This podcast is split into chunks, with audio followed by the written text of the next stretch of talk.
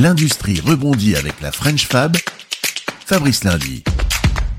Soyons fiers de notre industrie. Nous sommes à Aix-les-Bains, en Savoie, siège d'Infodream, éditeur et intégrateur de logiciels pour la qualité et la maîtrise des processus de fabrication. L'entreprise née il y a 30 ans a pour clients Airbus, Safran, PSA, Biomérieux, Seb. Alors comment travailler avec des grands groupes? Gros plan sur la sous-traitance avec sa fondatrice Corinne Kless. C'est vraiment basé sur la confiance, le partenariat avec les grands groupes ou une PME. Il faut que le grand groupe passe l'obstacle de la taille de l'entreprise. Donc il faut très rapidement entrer dans le vif du sujet et être à l'écoute de ses besoins et prouver qu'on sait apporter des bonnes réponses. Et puis c'est vrai que les grands groupes appellent les grands groupes. Donc euh, si on a déjà convaincu euh, Airbus et Safran, c'est assez facile de convaincre d'autres groupes après ça.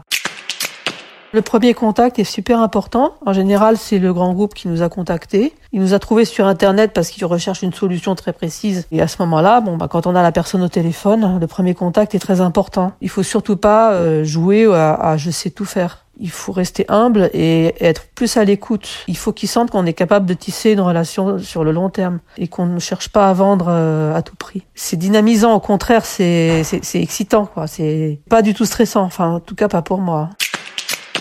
Après ça, il y a généralement un parcours assez complet avec pas mal d'étapes. Il faut donc euh, se mouler dans les codes du grand groupe et respecter son processus. C'est un petit peu euh, comme une partie de tennis euh, à rallonge, quoi. Il faut toujours envoyer les balles. C'est un travail de longue haleine, mais payant, quoi.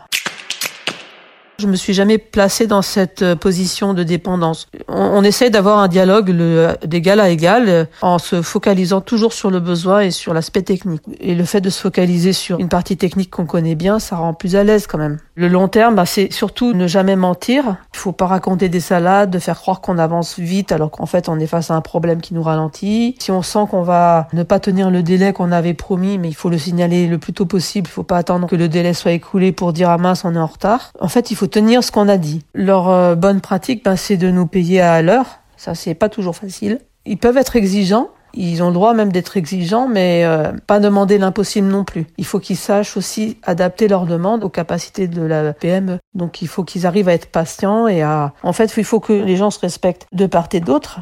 Et tout va bien hein. à partir de là. Euh, finalement, au bout du compte, ce n'est qu'une relation d'humain à humain. Hein. Oui, du respect avant tout. Bien dit euh, Corinne Kless, la présidente fondatrice de Infodream. Merci à vous.